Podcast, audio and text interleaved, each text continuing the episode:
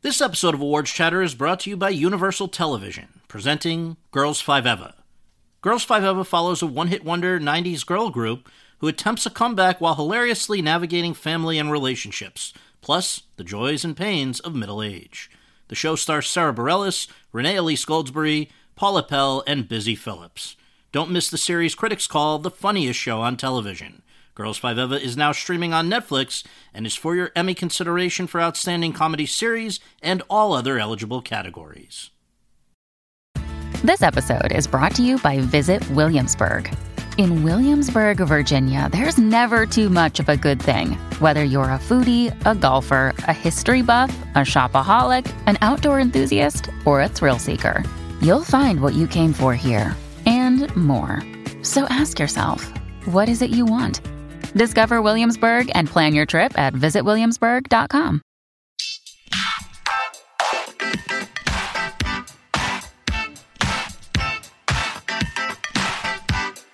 Hi, everyone, and thank you for tuning in to the 475th episode of the Hollywood Reporters Awards Chatter podcast. I'm the host, Scott Feinberg, and my guest today is one of the world's greatest living novelists, who is also a newly Oscar nominated screenwriter as well, for his adaptation of Akira Kurosawa's 1952 film Ikiru into the script for Oliver Hermanus' 2022 film Living. Kazuo Ishiguro. A Japanese born Brit, Ishiguro has written eight novels over the last 41 years, which have collectively sold more than 2.5 million copies in the US alone. Most notably, 1989's The Remains of the Day, which was awarded the prestigious Booker Prize, and 2005's Never Let Me Go, which Time magazine chose as one of the 100 greatest English language novels since 1923, and which the Los Angeles Times described as, quote, probably thus far the most important English language novel of the new century, close quote. Both of those titles were adapted by others into highly acclaimed films. In recognition of Ishiguro's collective body of work, he was chosen as the recipient of the Nobel Prize in Literature for 2017, just a year after one of his heroes, Bob Dylan, was tapped for the same honor, making him only its 29th recipient for work in the English language. His Nobel citation declared that he, quote, in novels of great emotional force, has uncovered the abyss beneath our illusory sense of connection with the world, close quote. The New York Times, meanwhile, has called him a blue chip literary stock, one of the most acclaimed and influential British writers of his generation, and a writer who takes enormous gambles, then uses his superior gifts to manage the risk as tightly as possible, while also heralding his pared down, Pinteresque prose, his masterful narrative control, and his virtuosic use of understatement and elision. And the Los Angeles Times has described him as that rarest of creatures, a literary craftsman who also sells books, while asserting that few writers who've ever lived have been able to create moods of transience, loss, and existential self doubt as Ishiguro has. A contemporary of Martin Amis, Ian McEwan, and Salman Rushdie, who is the favorite working writer of many of his peers, including Haruki Murakami, Ishiguro was also the recipient of the Order of the British Empire in 1990, the French Order of Arts and Letters in 1998, the Library Lion Medal from the New York Public Library in 2014, and a British knighthood for services to literature in 2018. Over the course of our conversation, the 68 year old and I discussed his journey from Japan to England and from songwriting to fiction writing, what inspired his best known novels, and why he thinks he has so often written characters who deceive themselves and repress their emotions, from the butler Stevens in The Remains of the Day through the bureaucrat Williams in Living, why he was so impacted by Ikiru as a boy and so excited to adapt it as a man, and why he now says of his completed script that he's as proud of this as anything I've ever done, plus much more. And so, without further ado, let's go to that conversation. Mr. Ishiguro, thank you so much for coming on the podcast again. honor to have you with us. And uh, on this podcast, we always begin with sort of the same question, asking our, our guests where he or she was born and raised and what their folks did for a living. But in in your case, I think it's maybe more related to the things that have followed and, and your work uh, than than most. Can you share if anyone's living under a rock who's listening, just uh, your story of where you're from and how you came to live where you live? Yeah, um, I'm sure most people don't know. Actually, um, no, I, I, I was born in Nagasaki, Japan, in 1954, um, and I'd spent the first five years of my life there in a in a very traditional kind of Japanese setup because um, it was my grandfather's home. My grandfather had lived in Shanghai a lot of his life, and so when he returned to Japan, he wanted it to be more Japanese than the than the Japanese. You know, so it was it was like a, a throwback Japanese existence. You know, like straight out of an early no, 1930s Ozu movie. It was it was exactly like that. Uh, um, my father was a scientist. Uh, he worked a little while in, in the United States and in, in Britain. And so when I was five, he was asked to do some research for the British government, and we all moved to to the United Kingdom in, in to, to England. And um, and the idea was that, you know, the family, that's to say, my parents, myself, and my sister, we would live in England for maybe a year or two years, you know, while he was doing this research. But we never went back. And, my, you know, my, my parents uh, lived their entire lives in Britain, uh, as I have done. And so that was a kind of a strange situation. We weren't, we never adopted the attitude of migrants. You know, um, we just thought we were visiting. It was a very different culture. Um, the connections between Japan and and the West were not as as ubiquitous as they are today. You know, it, it, it everything was very foreign, and and we seemed very foreign.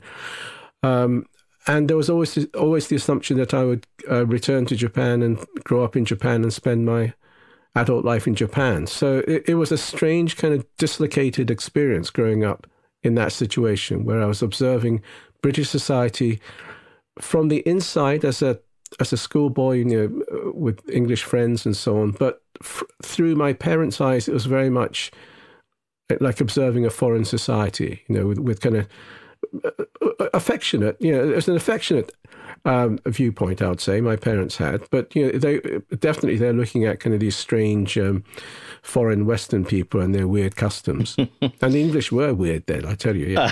Uh, well, and I know it all kind of comes full circle. We'll, we'll come to, of course, living how some of that may echo things that you witnessed growing up in in England. But I I do wonder, you know, a lot of people because your first two novels were set in Japan, and then you, of course, shifted to England with with uh, Remains of the Day. And I, I just wonder though, there's been a, a projection onto your work, I think, by a lot of people that you know, people characters caught between two worlds, things like that. Did you feel yourself ever?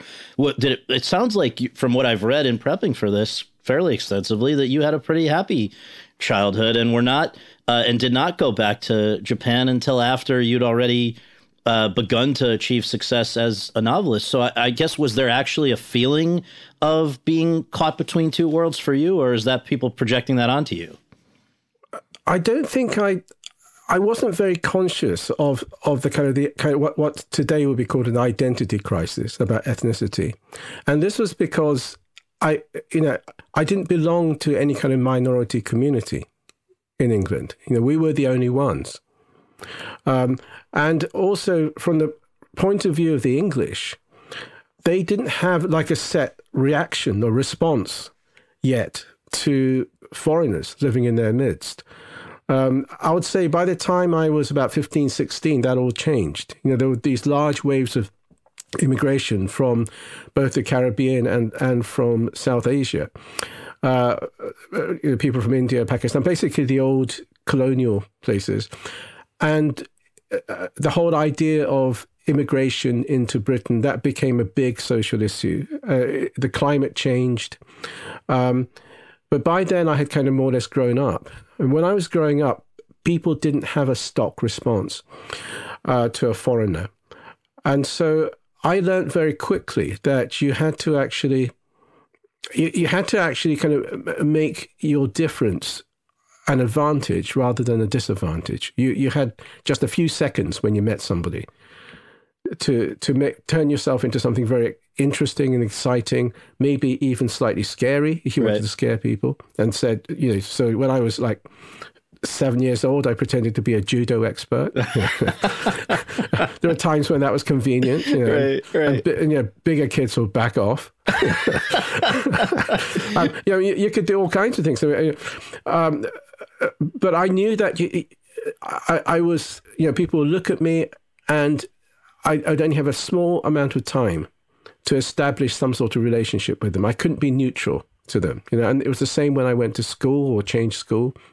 You know, and by and large, I came out of that pretty well. You know, I, I learned to do a kind of an act very quickly and and uh, be a popular kid rather than than a scapegoat or, or someone who gets bullied. Yeah, I, I read a that you were not as a child necessarily a big reader, but that the one thing that really captured your imagination was the the Sherlock Holmes stories, and that that in itself, people, I guess, when you were imitating that, people thought, "Oh, this is, this affect must it must just be a Japanese thing, right?"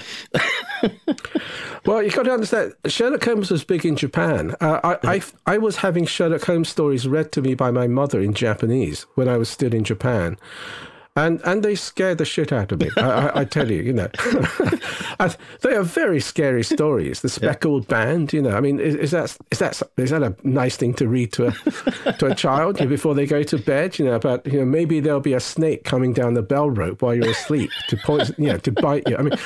It, it really frightened me, but I became obsessed with the Sherlock Holmes stories. You know, when I was still pretty young, you know, ten years old, eleven years old, and oddly enough, I think it was the kind of the coziness um, of the Sherlock Holmes stories, the friendship between Holmes and Watson. I mean, they're, they're a peculiar mixture of you know, a hostile world out there and a very cozy world of friendship and and these kind of like almost like student rooms that they have in Baker Street. Um, the cozy relationship with the with the police officers and um, and so that really appealed to me and so that was my that was an early introduction if you like into the into some kind of literary fictional world but most of my time I watched um, uh, TV westerns, right? And right. and, and I that that that was really my you know, my my introduction to kind of the fictional universes was, yeah. was things uh, these uh, TV series that were very popular in those days, like Wagon Train and Bonanza. You know, sure, uh, Laramie, and the, the, these were very important to me. And in fact, I learned a lot of my English because I, I, you know, our family we didn't speak English when we arrived. You know, so I learned a lot of English. Not so much just at school, but from watching watching these um, westerns, and so you can imagine how some of my uh, English went down at school, you know, when I would turn up and say howdy. and I would say sure rather than yes. Uh, uh, and this is like you know, early 1960s Southern Eng- England, home counties, you know. That's great. Um, but yeah, I, I learned a lot from, from those um, things like Bronco and uh, you know series like that. You're probably way too young to. Have, no, but I, I, I, I, do uh, I, I do know about them, and I, I think that's an amazing uh, you know, fact that that's an influence, but also that I, here's the thing that really blew my mind learning about you a, a bit before this was that if you could have had your way at, let's say, 15, you mentioned was an age when maybe more people from outside of England who did not look like the majority of people there were coming around you. If you could have had your way to do anything in your life, it would not have been to be a novelist, right? What were you? What was your dream? Well, around then I I started to play guitar, and 15 was when I first started to write songs. Um, and so my dream then was to was to be a singer songwriter, which was the big thing that was going down in the 1970s. And so Bob Dylan was a hero, Leonard Cohen was a hero, uh, Joni Mitchell, Neil Young, uh, you know, people like that. But um, you know, I, I kind of I, I, quickly became aware that you know, they were very American. Uh, or North American, I should say, at least, you know. Um, and I, uh, even back then, you know, I, I, wanted, I wanted an identity for for myself, you know. So uh, I, I, was trying to, I was trying to kind of write songs about sort of rainy English motorways, as opposed to kind of dusty highways, you know, in the United States. Uh, you know, English fog and and mist and, and, miserable pubs. You know, uh, I, I, wanted to do a, do a version of what they did, except in an English way. But you see, the, Scott, the important thing for me, I think, all along, um, you know, my love of Sherlock Holmes, my love of books, my love of film, uh, my songs. You know, I, I don't. My my impulse towards artistic activity it wasn't essentially autobiographical. Um, I think I was always trying to maybe escape, you know, but but always trying to find myself in some kind of fictional universe, and and I wanted to create my own fictional universes. You know, this is a really important thing for me.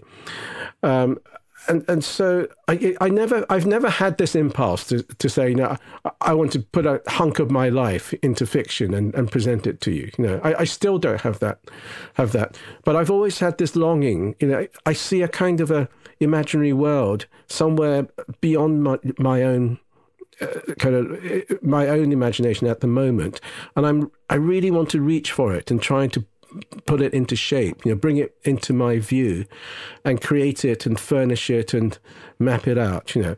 Uh, it's always been that impulse. And so I think songs, you see, I mean, it, it, back then it, it, seemed like a kind of a, an expedited way to do this.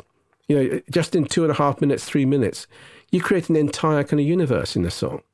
You can, you know, you, you, you go there when you just listen to a song whether it's by Dylan or by Chuck Berry or whoever, you know, it can just plunge you into into an entirely different place, emotionally, visually, everything. And I, I think that's what really appealed to me about songs, that you can just just go there, wham, like that. And also, though, I it seems like maybe one of the benefits of your experience with songwriting is a style that continued into your novel writing. I mean, one of the things that is often remarked upon is you're not a flowery writer, you're not showing off your vocabulary, you're very economical. Sometimes I think it's it's uh, very brief ideas. You're not showing off, and it seems like that may come from writing lyrics, right?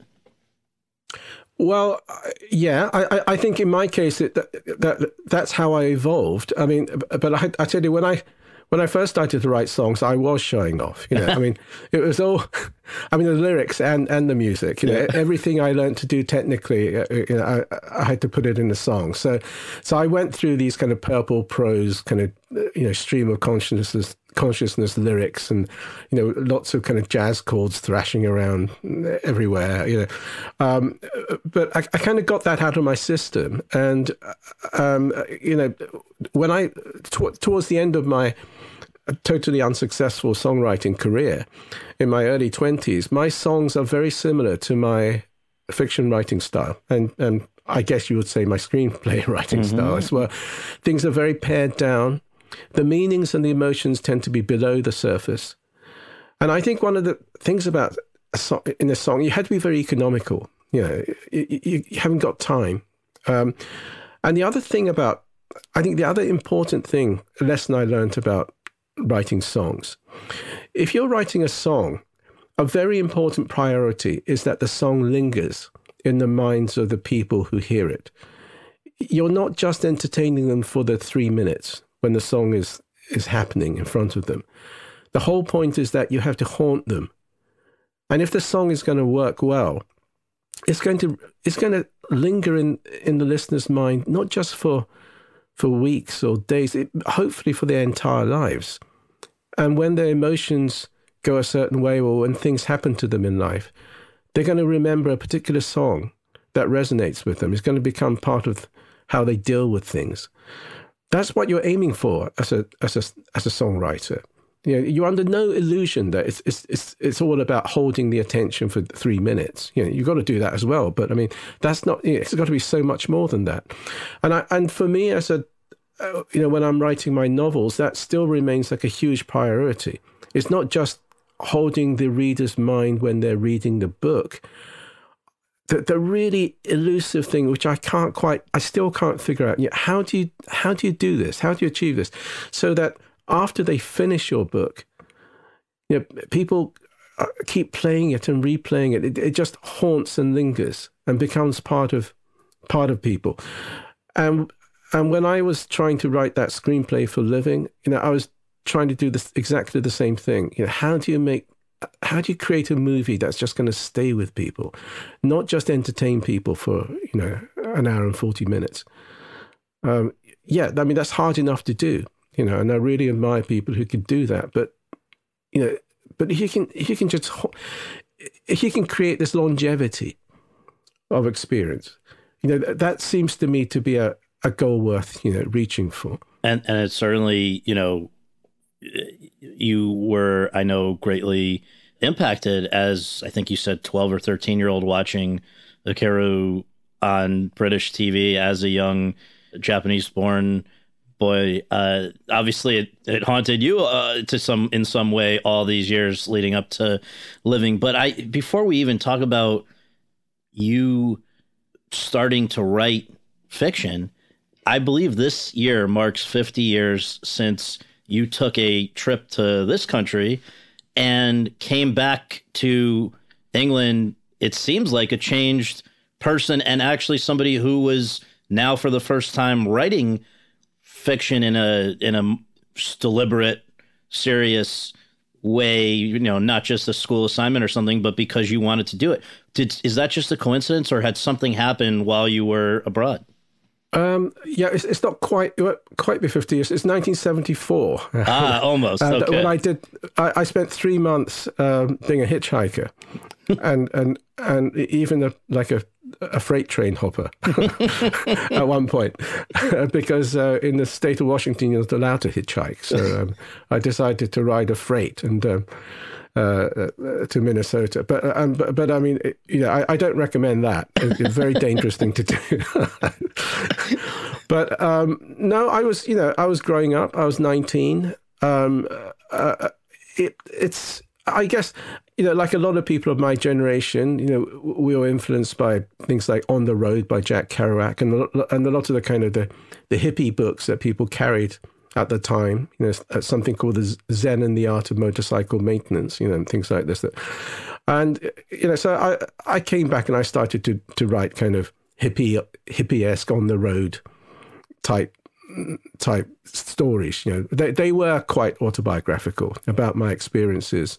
Um, but it got me into sitting down in front of a typewriter. In those days, it was a typewriter. It made a lot of noise, and and and you know, just sitting down and writing. Um, and they were just, I guess I was writing up certain things that had happened to me, um, mainly in California. Know, I spent a lot of time on the West Coast and um, I was hitchhiking up and down Highway 1, you know, uh, as, as one does.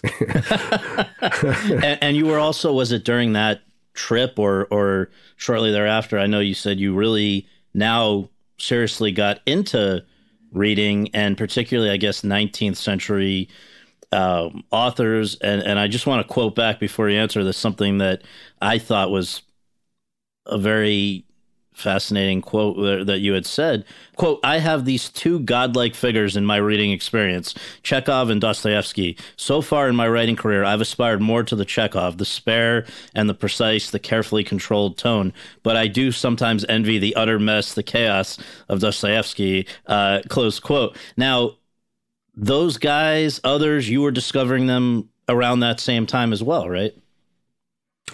Yes, but they, they, those two do remain actually very important people for me. And I and uh, as that quote suggests, they represent for me kind of two different approaches, and I, I can feel those approaches inside me. You know, there's a part of me that that wants to be you know spare and controlled and produce something that's kind of uh, like beautifully realized, you know, and beautifully shaped.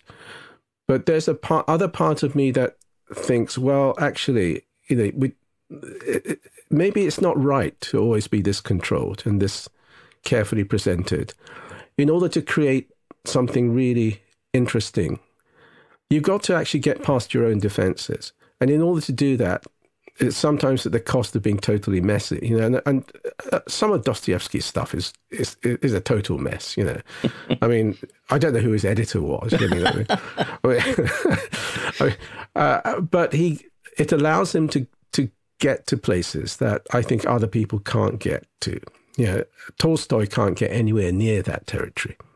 Yeah, if you're comparing Tolstoy and Dostoevsky, you know, the big Russians. I mean, and some of Dostoevsky is very dark. Uh, but you know, it, it's it, it, some of it's great fun. You know, I think Lieutenant Columbo, by the way, he he's ripped out of Crime and Punishment. There, there's a kind of detective who who who hounds Raskolnikov in the last third of that book, who's exactly like Lieutenant Columbo.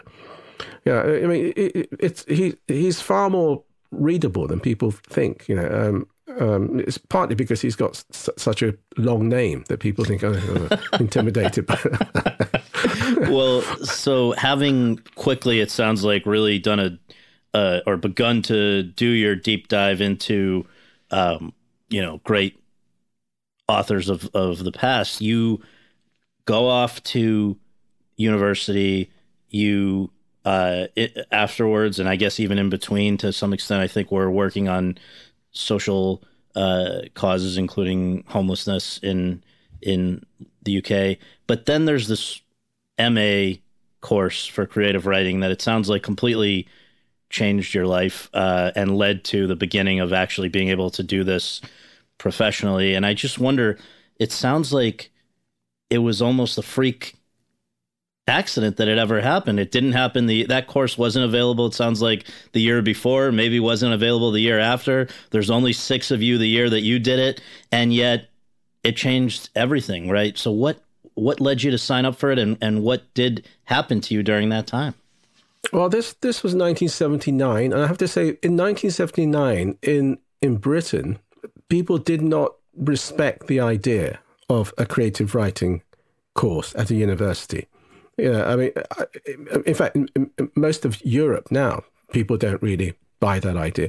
Uh, but you know, it was it would have been seen as something very odd and very American. You know, something that Americans did in, in, in their universities. But you know, uh, you know, the English you know, think, oh no, no, we can't have such such, such a thing in our in our universities. Um, but um, a very well known writer of that time uh, and a and a great academic, Malcolm Bradbury had been at Iowa and looked at uh, the course there, and he he visited other American institutions teaching creative writing, and he had this idea, you know, this radical idea. How, how about introducing uh, creative writing, uh, some kind of creative writing course uh, in Britain? Now, I, I too, I have to say, I shared the, the common view that, that this is a crazy thing to study at the postgraduate level, but um, it just seemed to me like uh, not very much work.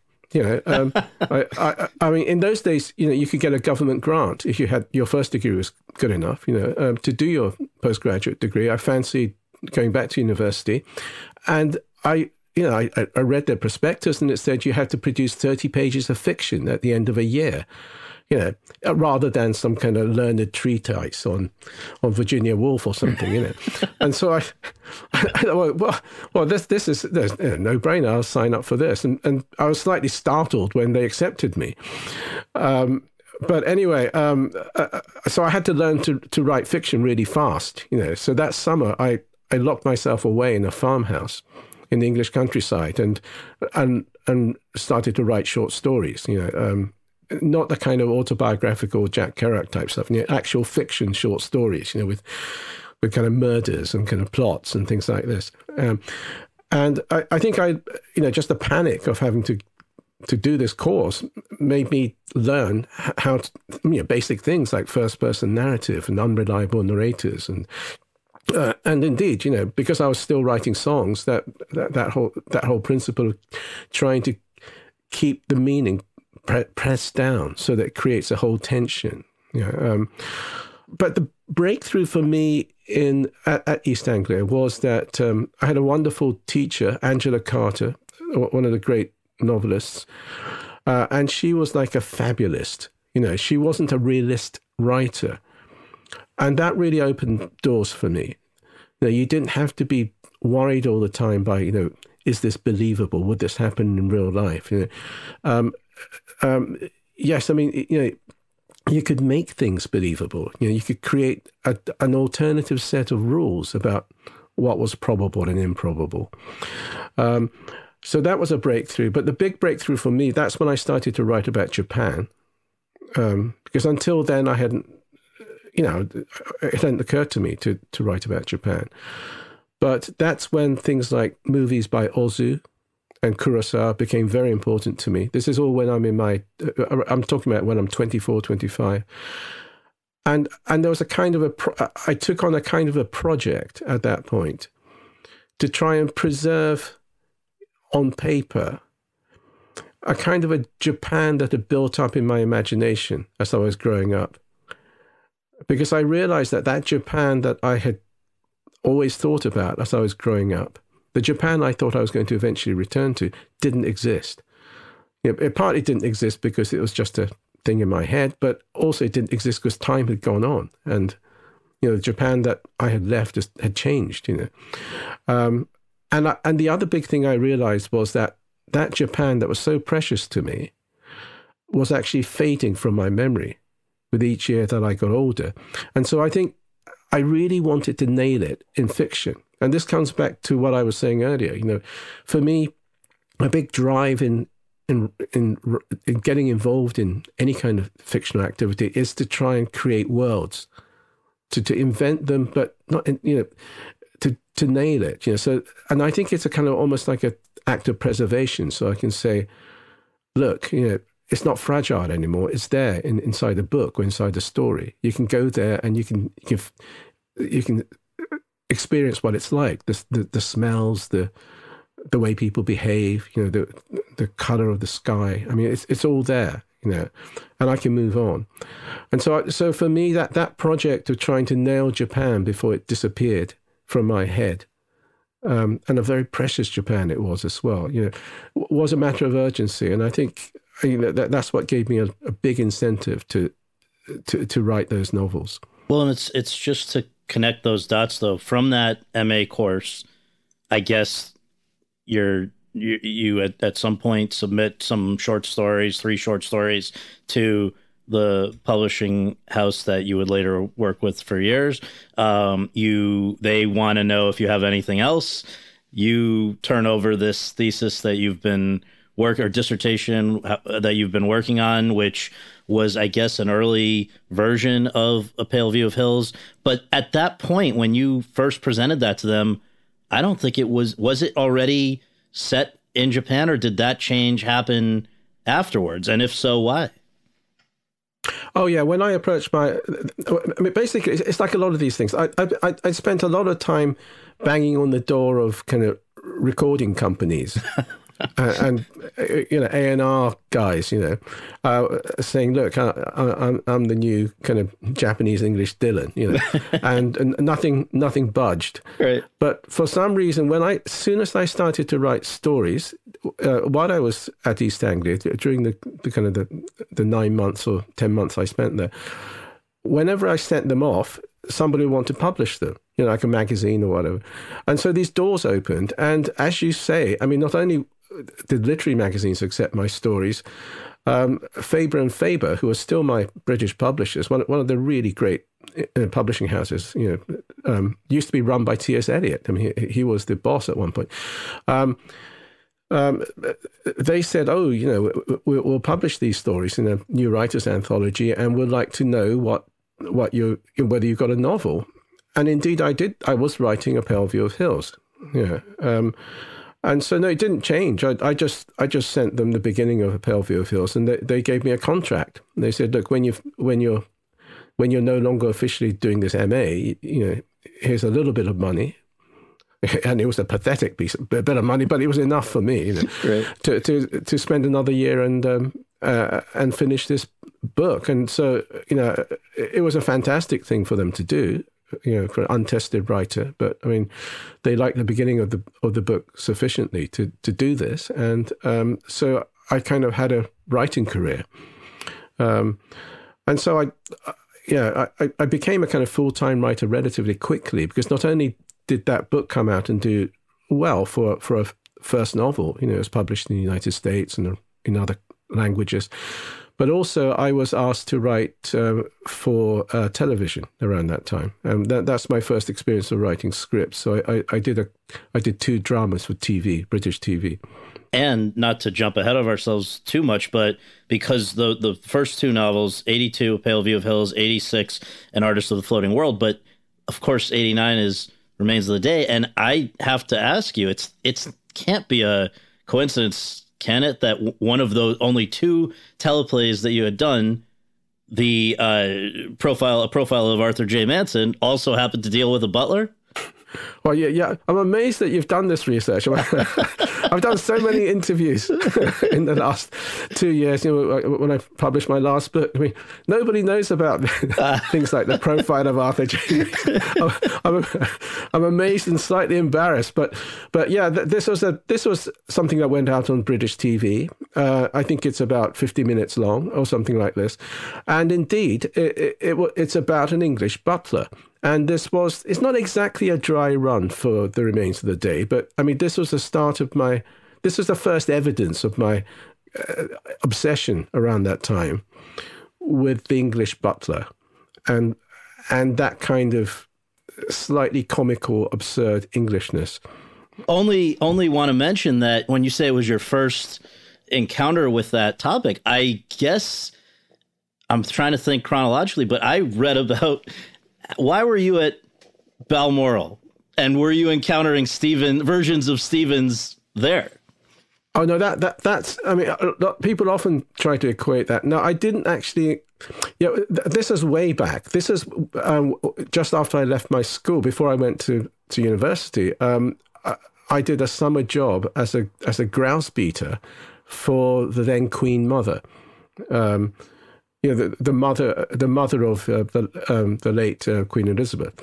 Um, and yeah, this was up uh, up in Scotland at Balmoral, where where you know I was one of the one of the kind of the, the servants, if you like, who who who tramped through the heather, um, whether it's pouring with rain or whether it's muddy or whether there's a bog in front of you. You you keep in formation. You tramp through the leather, a heather, so um, to to get the grouse to to hop on ahead so that you know the, guys at the gun butts can shoot them all down. Um, yeah, but uh, yeah, that was it, it, was all part of that strange year. It's the same year that I was hitchhiking a, across America. You know, within the within a few weeks, I went from uh, you know cocktail parties given by the Queen Mother in Balmoral Castle uh, to to living in night shelters in, on the west coast, you know, in, in, in, in, San Francisco, you know, uh, uh, Tenderloin or whatever. I mean, it, it, was it was a weird year, but I mean that's what you do when you're 19 years old.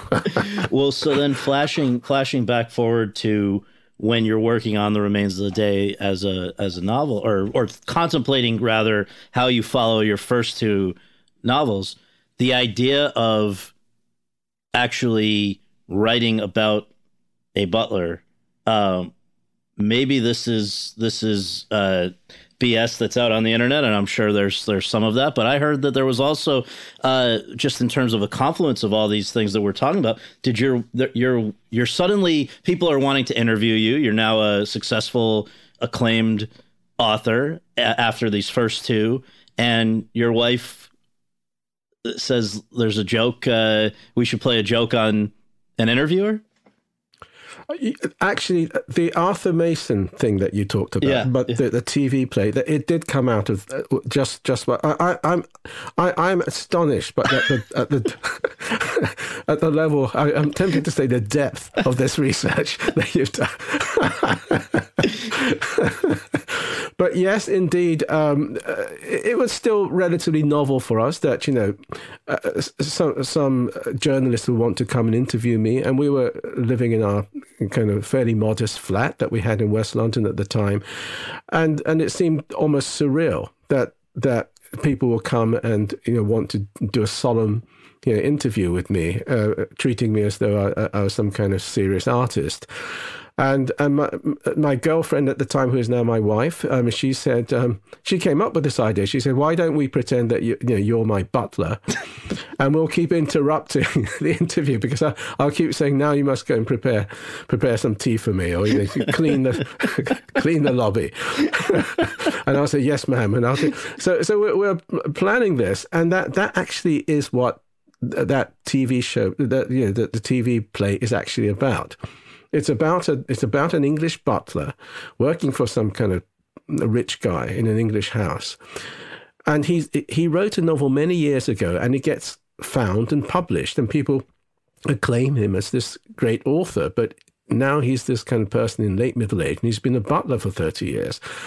Uh, and and a TV crew come to interview him, but you know he he has to keep going off to do do whatever his butling duties.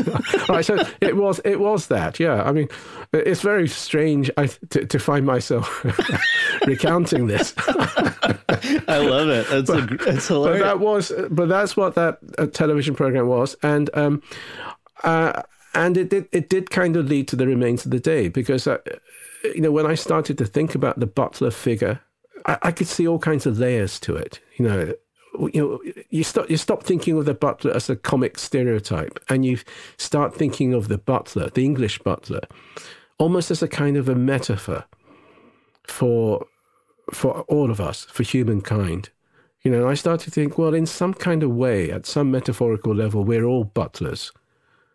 You know, we're we're trying we try to we try to be dignified, we try to do our jobs, we try, we care a lot, some of us, you know, about the contribution we make, but we're not quite sure how our contribution is going to be used. You know, there's there's somebody upstairs telling us to do this, telling us to do that, um, and we we go around trying to look very kind of dignified while we do it.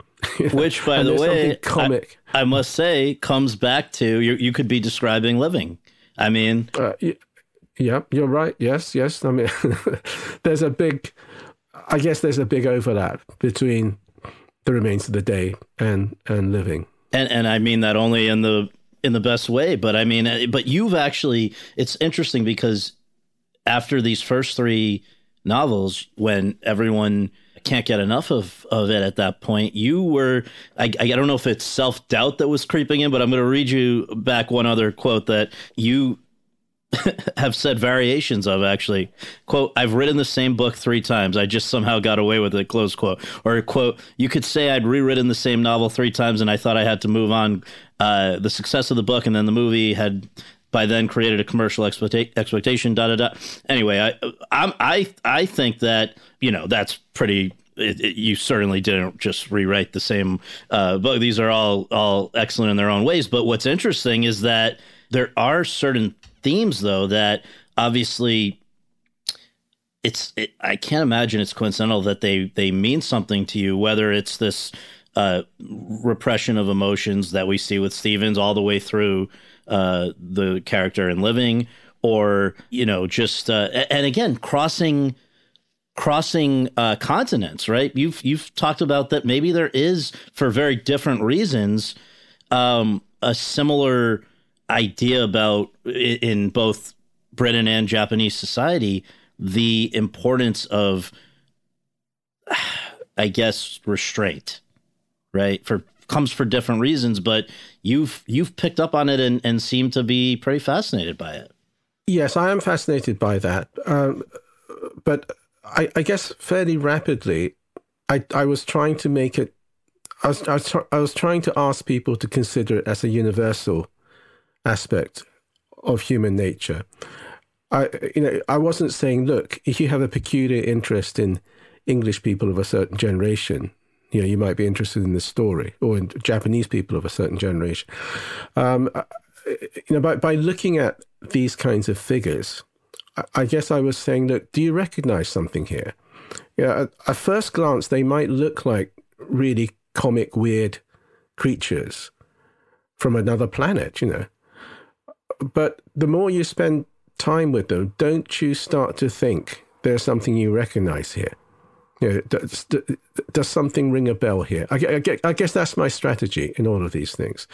And when you look at different societies, I mean, yes, you know, on the surface, America seems to have a very different attitude towards emotions, particularly, you know, let's say late 20th century, 21st century America. You know, everybody uh, appears to be kind of openly expressing their, their kind of, you know, whatever they said to their therapist last week and so on. It's that kind of culture.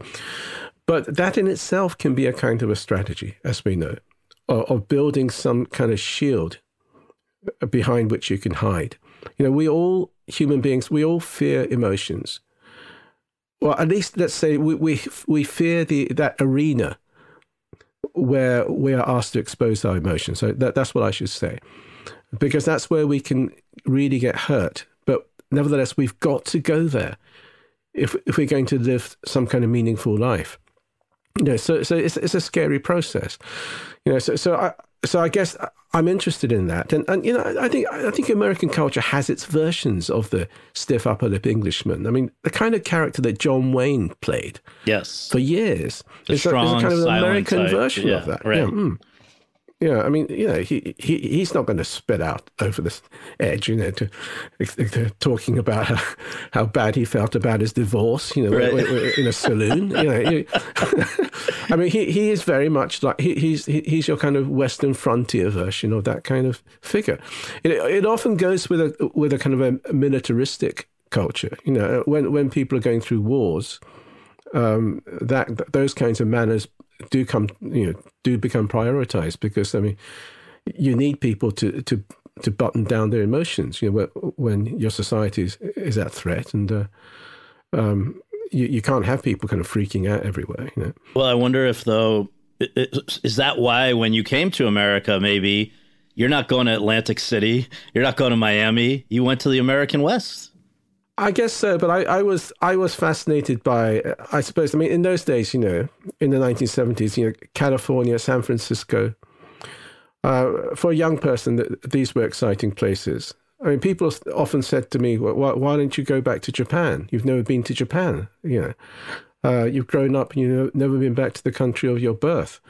I still had a Japanese passport in those days but you know I longed to I long to be in San Francisco and, and places like that. You know, um, uh, I I wanted to I wanted to go walk into a city, sit down in some park with other people with long hair like me, and we'll swap songs on on the guitar. That that that's that was my dream. Interesting. Another day is here, and you're ready for it. What to wear? Check. Breakfast, lunch, and dinner? Check. Planning for what's next and how to save for it? That's where Bank of America can help.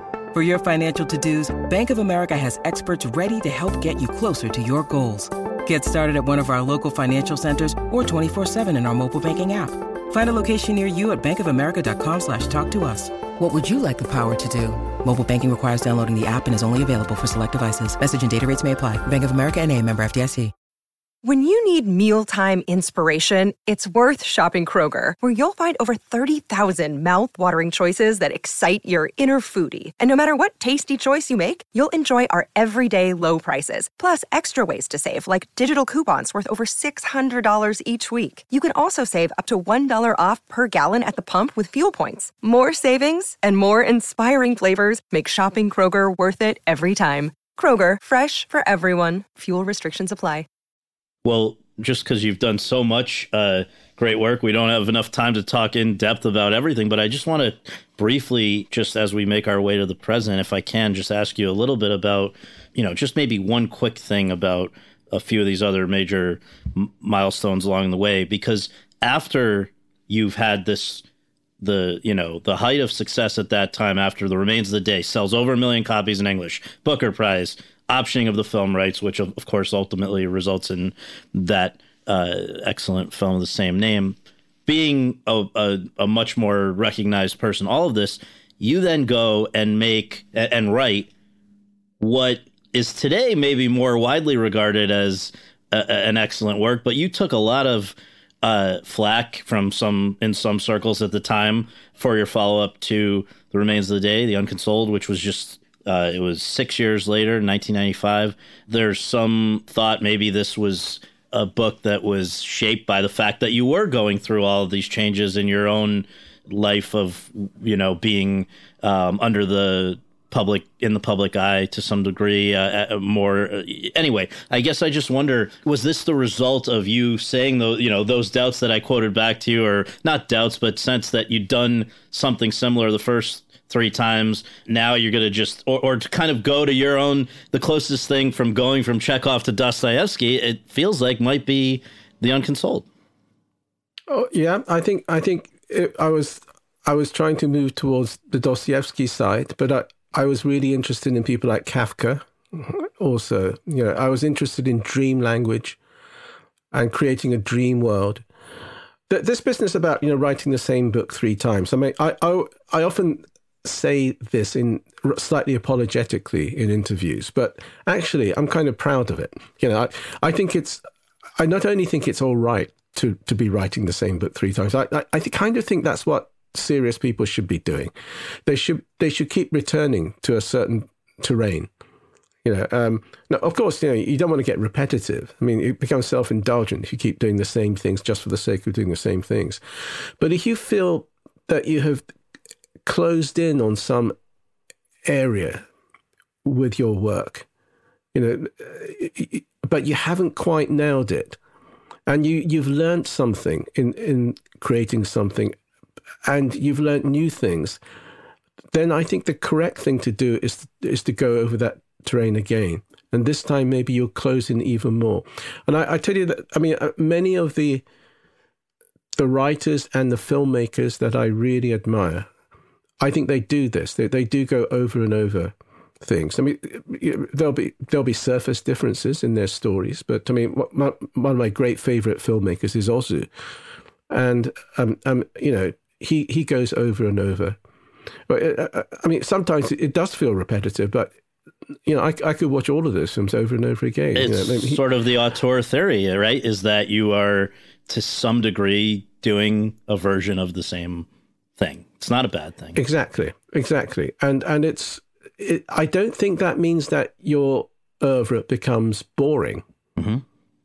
because if it's if that journey is being undertaken authentically, then it should be an interesting journey. You know, each thing, each new thing should be a progression on on the last one. Uh, and so I, I find I find the careers of filmmakers and authors really fascinating when there is a proper journey.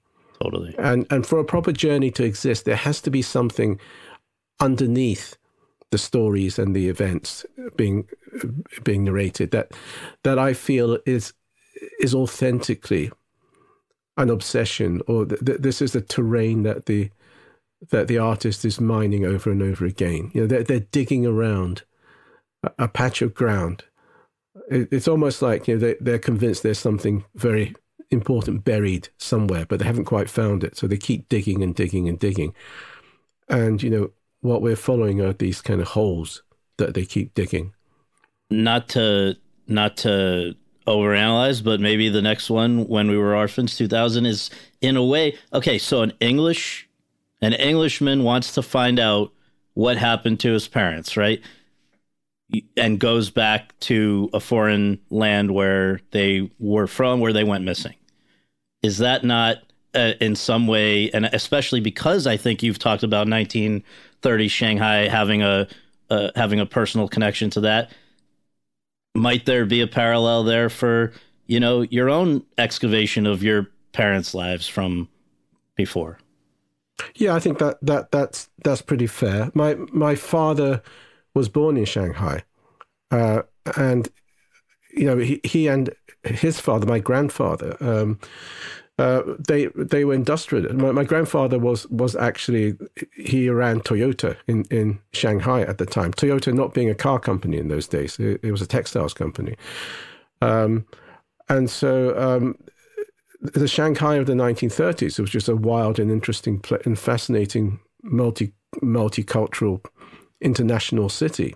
Um, it's a place that's always captured my imagination and so that part of part of me just wanted to to enter that world fictionally, but also there is something in what you say. I think it's um, uh, it's not it's not a, really about a, a, person who's literally an orph- orphan, but yes, his parents have disappeared, and he, he becomes a detective, and he, he thinks he can he can solve the big mystery in his life, which is to to find out what happened to his parents going back to.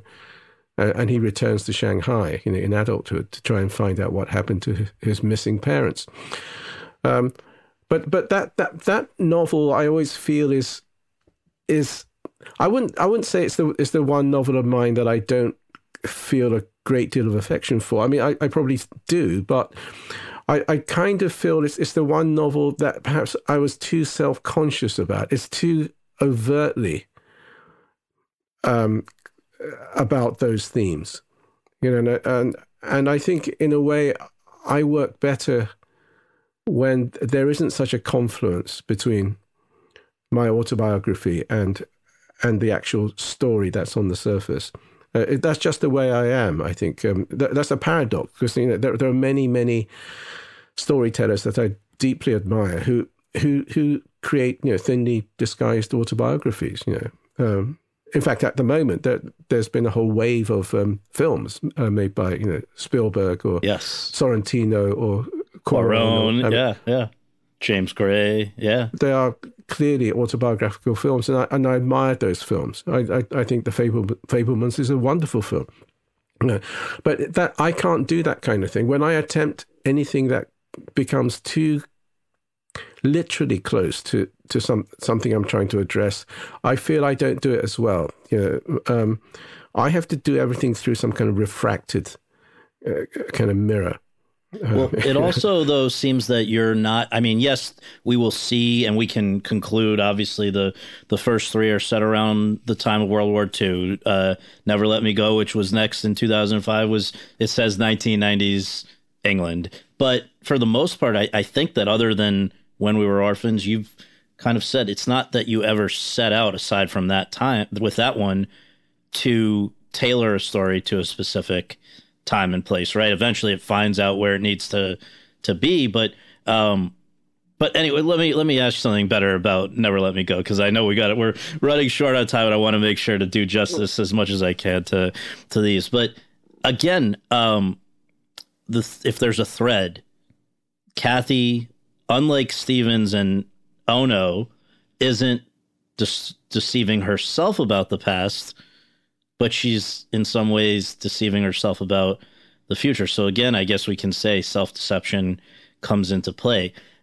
When you, I, I, I don't know much about the process of if you're sitting down and outlining or or how you how you actually end up with the stories that you do, but do you find yourself only recognizing something like that that there might be a thread there uh, when it's kind of progressed or is that a deliberate you know let's see how we can apply or employ self-deception for a character uh, like kathy as you're designing the story?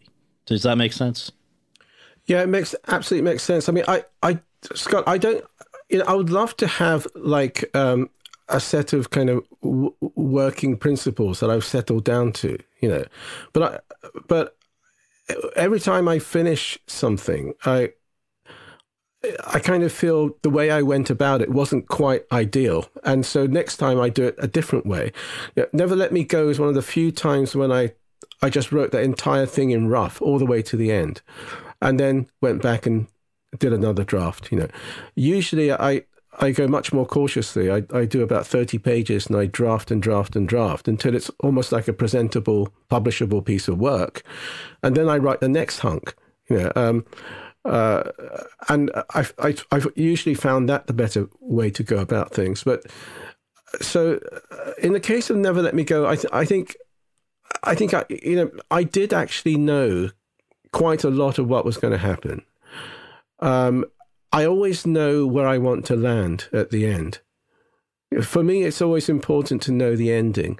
Maybe not all the details about, you know, what kind of room it's going to happen in or exactly what is said. But I do want to know what I'm aiming for in terms of the emotion.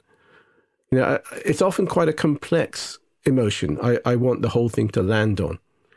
You know, I, I don't want it just to be, oh, terribly sad, you know, or, or oh, it's terribly upbeat. Know, I want it to be some very complicated blend.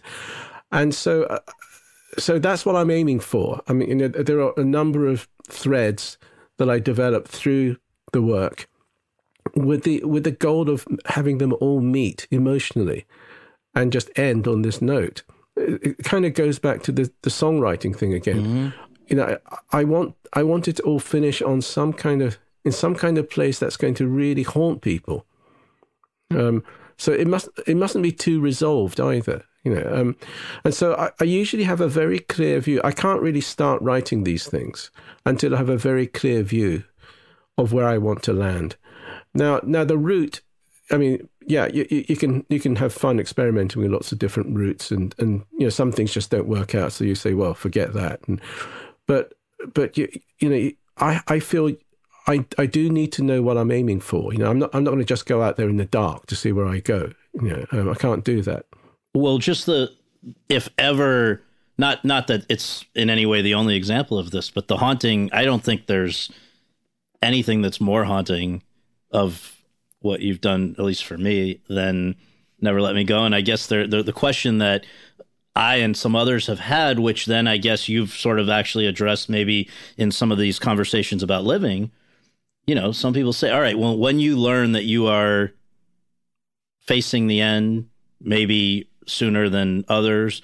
In the case of Never Let Me Go, do you why don't you try to fight back? Why don't you try to escape? Why don't you try to get out of it? And your response I've found without totally preempting it here is is pretty fascinating that it's like, you know, it's actually in in a way the way we all handle difficult things like that, right? I guess no maybe their circumstances are different and we're not directly dealing with clones or whatever it may be. But the answer to that question, which I don't think I'm the only one who, you know, ponders it, is I should let you answer. I should let you finish, not answer. But uh, that, that thought.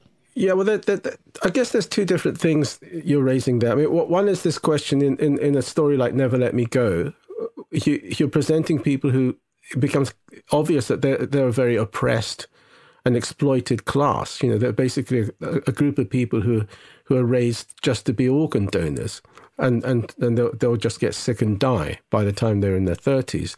So why don't they push back? You know, um, uh, that I think that's a.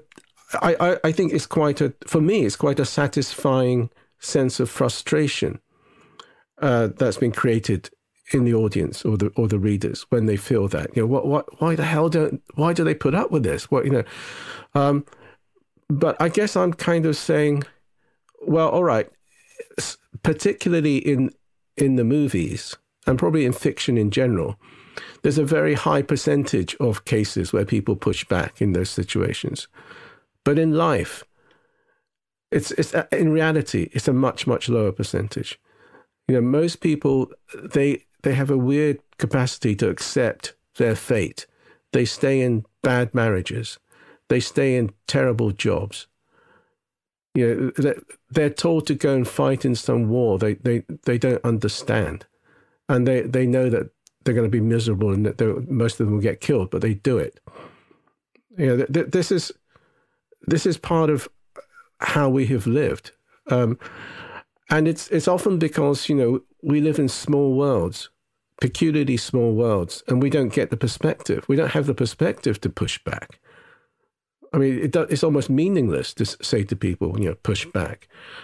Um, and this is part of the human condition.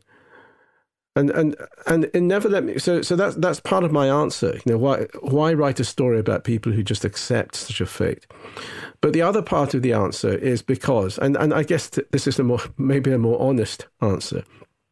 You know, in in in a story like Never Let Me Go, I'm I'm talking about mortality. You know, it's you know I'm writing a story about what what you know about the fact that look, as human beings, we have finite lives. At some point, we we're going to get ill and then we're going to die. Um, now, we don't have to kind of wallow in that knowledge. But, you know, in, in a book like Never Let Me Go, I wanted to create a situation where where we look at that afresh. You know, this is something that we know so well that we don't look at it. Uh, but if you create a weird situation where a bunch of people seem to suffer this strange plight, then I I thought maybe it'll be like seeing yourself in a strange mirror. You know, you think, oh, what you know, what what you know, this is a tragedy. You know, it's terrible, and then you start to think, well, actually, this is this is what we're this is a situation we're all in. Yeah. You know, and so the big question isn't so much for me. You know, why don't they fight back? It's you know when when it's inevitable, when death is inevitable, how do you face it? What is really important? You know, what do you need to what do you need to sort out when you know your time is limited? Uh, so that's what Never Let Me Go is really about. And and you know, I wanted to say to people, doesn't it make sense that what's important isn't necessarily career or material things when you when you're in that situation. It's it's the people you love, and and if you if you think you've done something really wrong to somebody who's close to you, you, you want to you want to at least apologize before it's too late. You know and do your best to set things right. So that's what happens in in Never Let Me Go. And in the and, so, and in the final one that I will I hate to I hate to give short shrift to the Buried Giant 2015 and Clara and the Sun 2021, but we are I know just it actually works perfectly with looking at this is again living. It's not it's a called living. It's it's I guess again how we how we face mortality and uh, and how um, how that transfers from Japan of of the original film to to the England of your childhood in a way, right? Of of being around guys like like this, and I I guess I just wonder because it's a you've done screenplays. We, talked about the teleplay that you did or teleplays that you did early on. You've done the White Countess with Merchant and Ivory, who had done Remains of the Day. You've done other things, but um, of this one, you said, "quote I'm almost as proud of this as anything I've ever done." Close quote. And when you've done as many great things as you've done, I, I have to ask what it is. Is it just that it's such a? Is it a very different? It's a very different art form to be writing a screenplay versus a novel, or is the process? If you could compare and contrast, just because it obviously meant a lot to you to go and revisit this story and and and and do it in a way that you haven't told a story for many years. Well, it, it's it's not simply that the Japanese movie Kurosawa's movie Ikiru uh, kind of resonated with me because it it's close to to my own writing. I, I think it's no exaggeration to say that my writing is the way it is because of the influence of Ikiru from wow. from when I was a boy. You know, I think that movie had some sort of it contributed to the way I saw the world, and and that's why my my novels are to some extent that's why my novels are the way they are.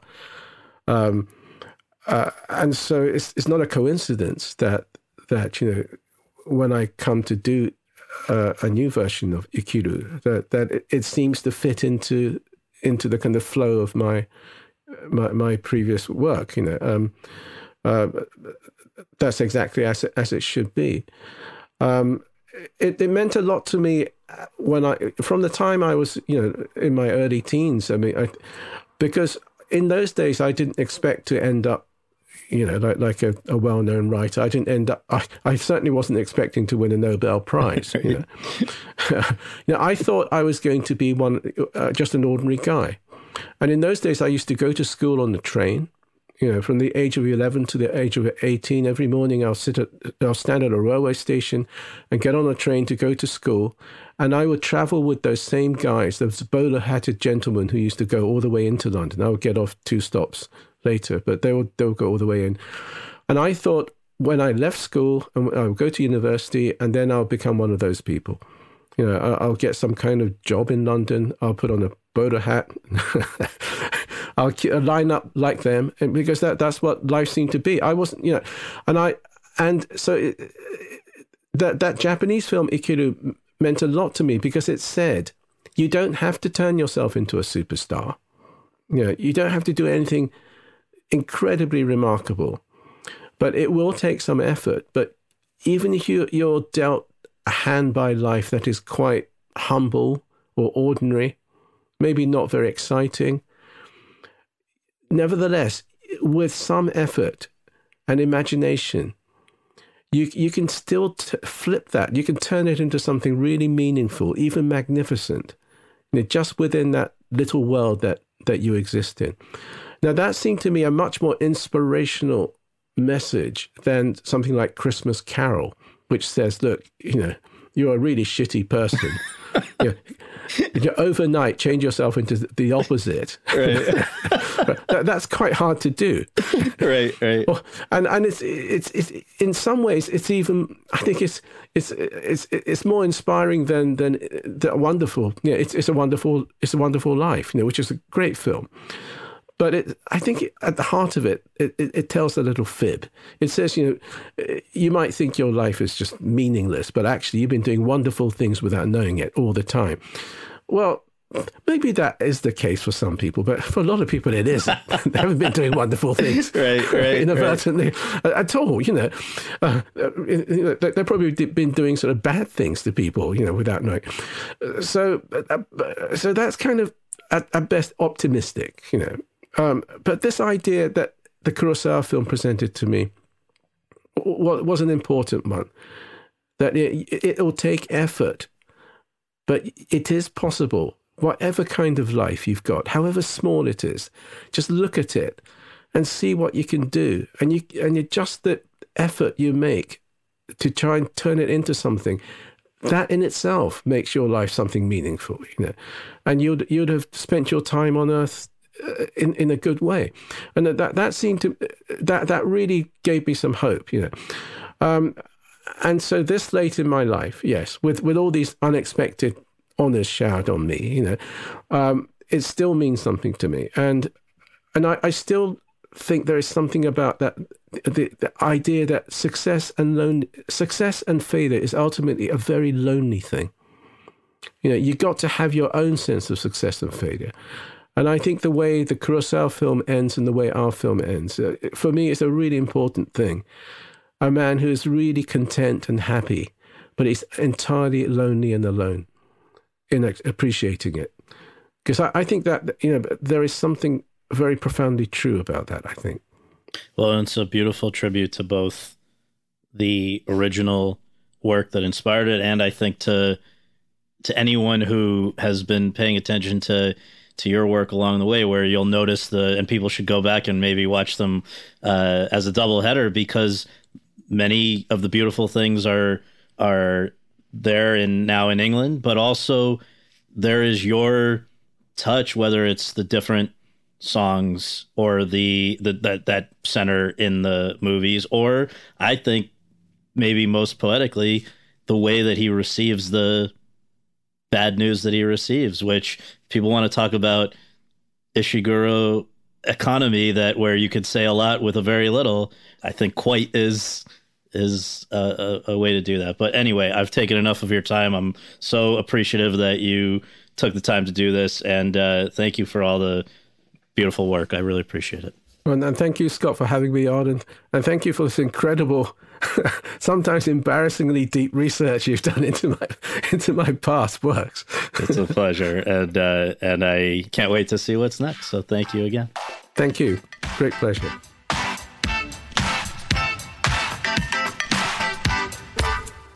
Thanks for listening to Awards Chatter. We really appreciate it and would really appreciate you taking just a minute more to subscribe to the podcast and to leave us a rating and review on your podcast app and to follow us on Twitter and Instagram, where our handle is at Awards Chatter.